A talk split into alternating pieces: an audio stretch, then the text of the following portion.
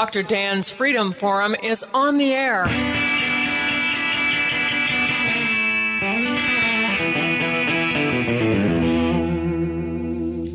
Never send to know for whom the bell tolls. It tolls for thee. Dr. Dan's Freedom Forum is a call to arms for those American patriots who, in the tradition of our founding fathers, will stand up now to defend the Constitution and the liberties that it guarantees to each citizen, to each of us.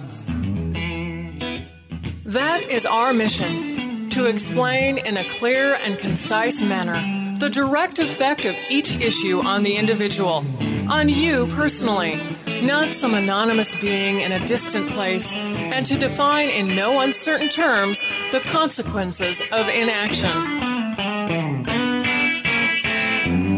Let the battle begin. This is Dr. Dan. There have been many American heroes whose actions are critically important, but whose names are barely a footnote in the written annals of our nation's history. One such person is Dr. Joseph Warren, a graduate of Harvard College, a Boston physician, and a close friend of Samuel Adams and John Hancock. Dr. Warren played a pivotal role in the Patriot movement prior to our War of Independence. You may remember that it was Dr. Joseph Warren who sent Paul Revere on his famous midnight ride on April 18, 1775. There is, of course, much more to that story than what happened on that fateful night. Earlier that month, John Hancock and Samuel Adams, both outspoken leaders of the rebellion, afraid they would be arrested or hung by the British, fled Boston to hide in the home of Reverend Jonas Clark in Lexington, Massachusetts. Dr. Joseph Warren, a practicing physician in Boston, ran a spy ring for the Sons of Liberty out of his office in his home. A spy told him that the British General Thomas Gage had assembled troops in Boston to raid armaments of the colonists that were being held in storage in Concord. Dr. Warren knew that the arms had already been moved to safety, they were hidden elsewhere. But Warren feared that Adams and Hancock could be found and arrested. So he sent Paul Revere and a second rider, William Dawes, in other words, two riders by separate routes to warn Revere and Adams that the British were coming.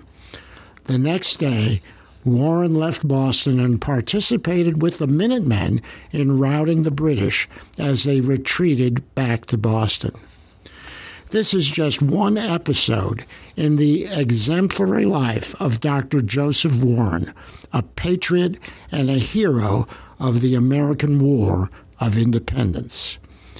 After our commercial break, we will return with our guest on Freedom Forum Radio, Christian Di Spigna, the founder and CEO of the Dr. Joseph Warren Foundation, a not for profit organization dedicated to helping preserve Warren's legacy through education and research.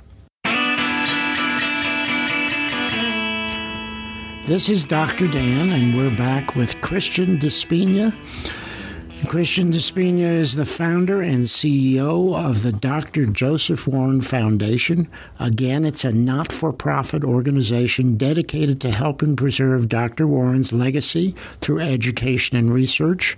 I invite you to go to their website www.djwf.org.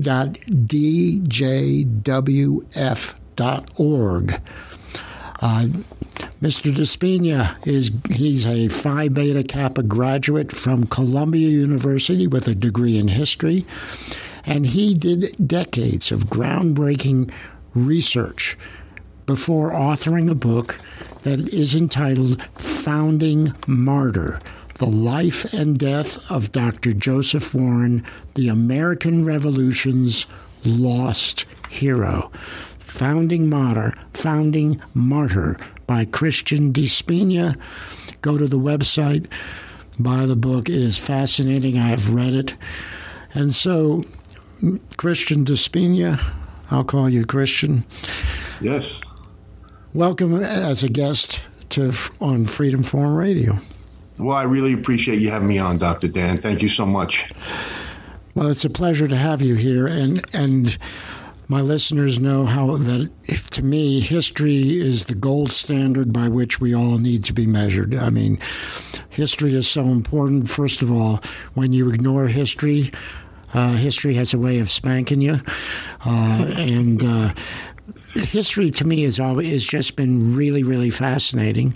Uh, teaching history in schools, um, I know when I was learning history, um, it was not what I would have liked because all you had to do was memorize a bunch of dates and no one bothered to tell you what, what was important, what was not. And and that really that really doesn't get it because once you get old enough to understand history, that's when you really can understand what's going on, what went on in the past, and what's going on now. And certainly, you can predict pretty much what's going to go on in the future uh, with pretty narrow tolerances. So, uh, Christian, it is, is wonderful to have you here. And I think we ought to talk about, well, first of all, what you got you interested in Dr. Joseph Warren.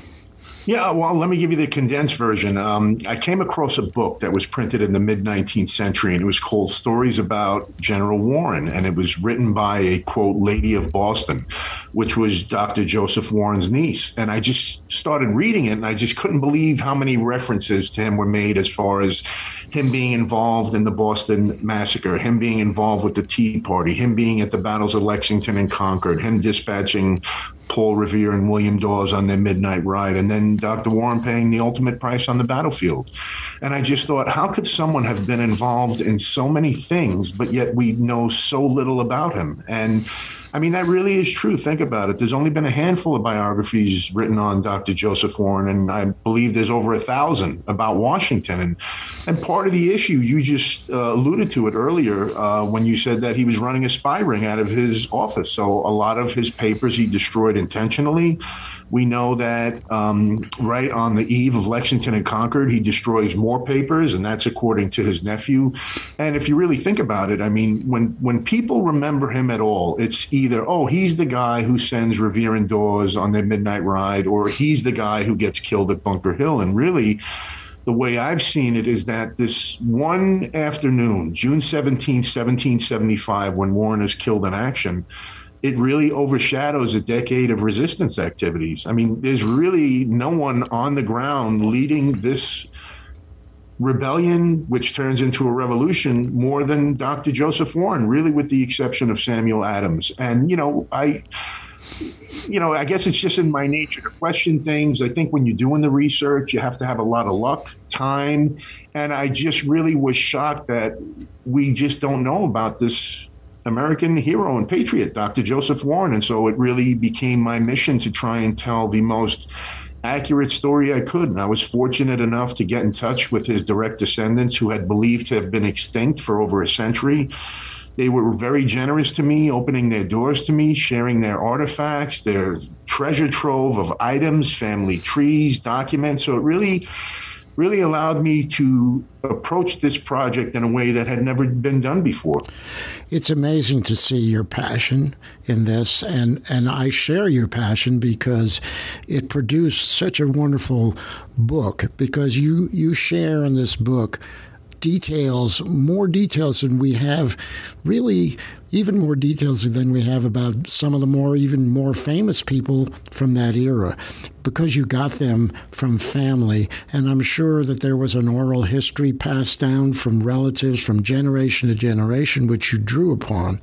Uh, that means that you were dedicated, and the family obviously understood that their ancestor was important.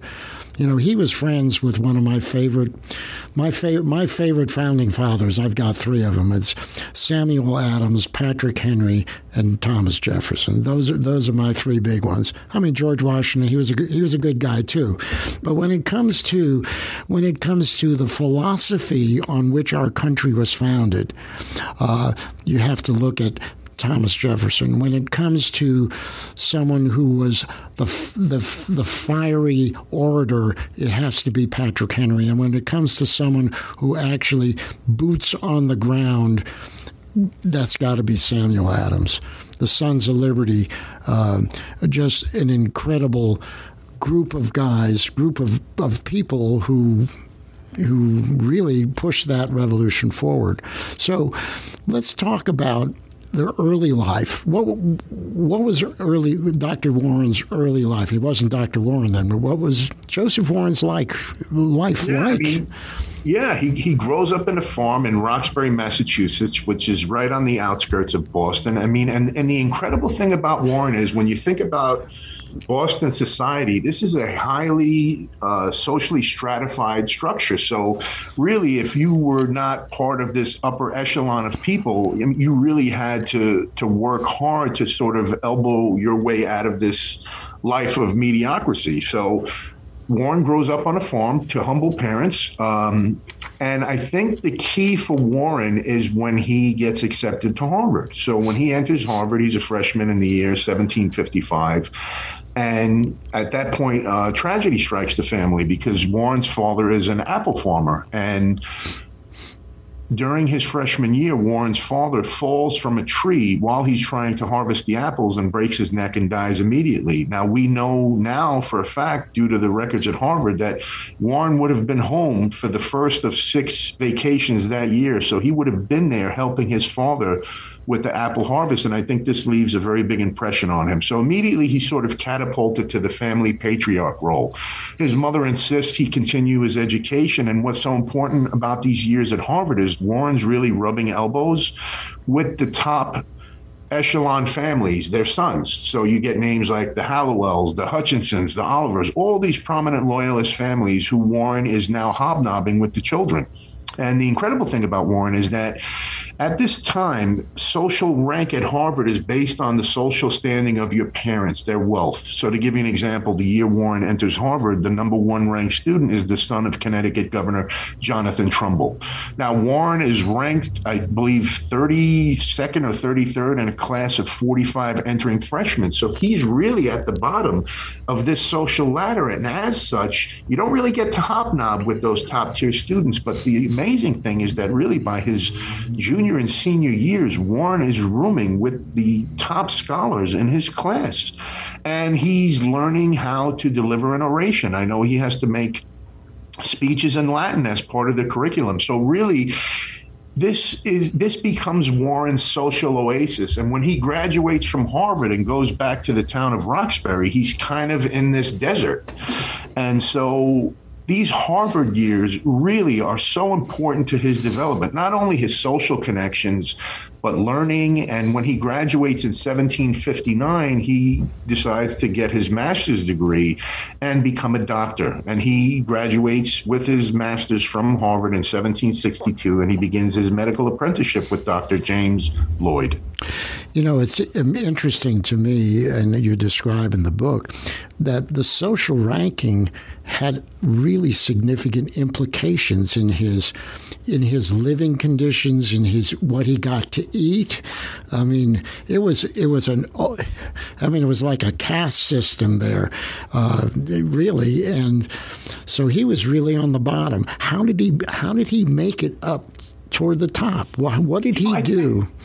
Yeah, I, I, you know, and again, you know, we have we have so little personal information from Warren the first 25 years of his life. I was able to, I was lucky enough to come across a newspaper that described Warren as being a very daring prankster at Harvard, where he would play tricks on his classmates. And But you can see, like from the Harvard records, he's never really in trouble. He's not getting a lot of punishments. You could see he's got his nose to the grindstone and that he's doing well. And he eventually becomes one of the top scholars at Harvard. And this is this is what sort of catapults him to rubbing elbows with these other top echelon students and the sons of loyalist families. And he's really, you know, when he when he's introduced to the world of Harvard, it's almost like you know, this enlightenment world that meets religion. So he's kind of got a foot on both sides, right? These enlightenment ideals. He becomes interested in medicine, but also Harvard is a very pious atmosphere where he's learning about religion. It's almost like this science versus sorcery kind of thing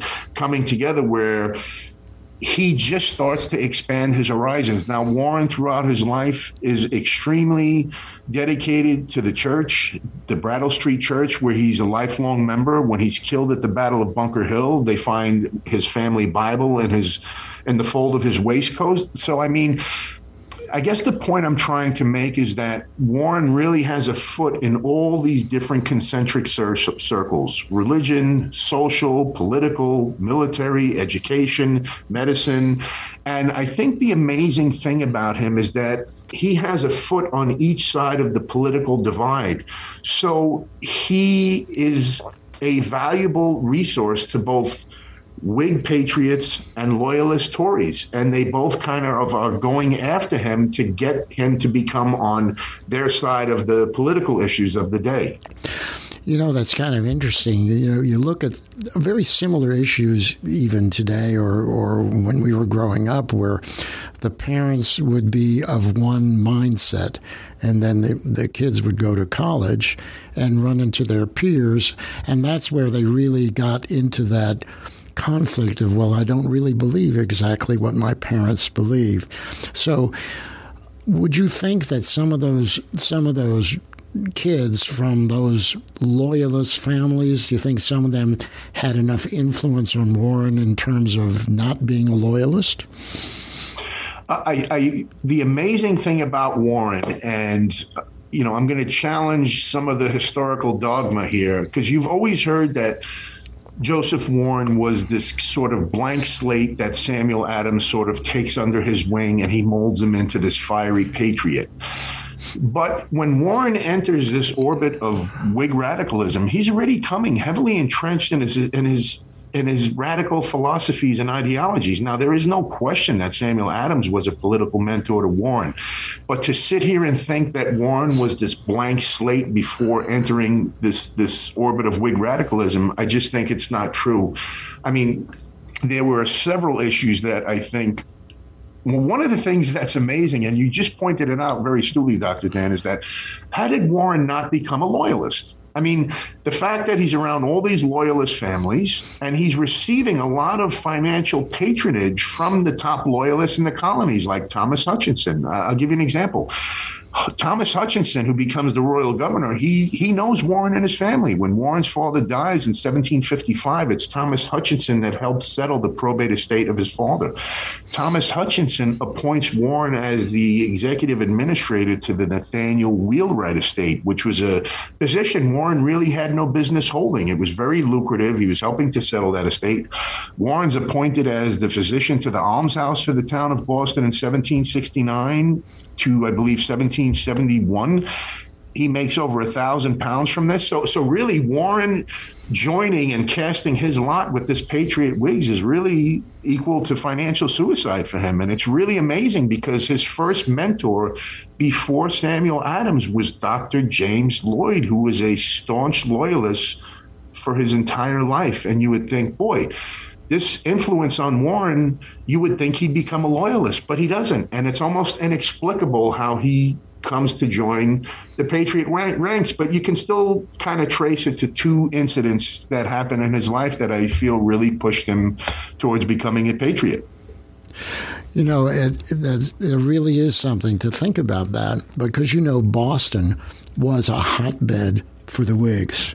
I mean, that whole area there with, Samuel Adams and Sons of Liberty and, Hancock, you know, John Hancock, and all those people were there. But the British control was so uh, overpowering that they spend a lot of their time fleeing this, fleeing that, hiding out here, hiding out there. And here you have Dr. Joseph Warren actually running a spy ring uh, in amongst there. I mean, I just can't imagine how it would have been fascinating to be a fly on the wall in that era.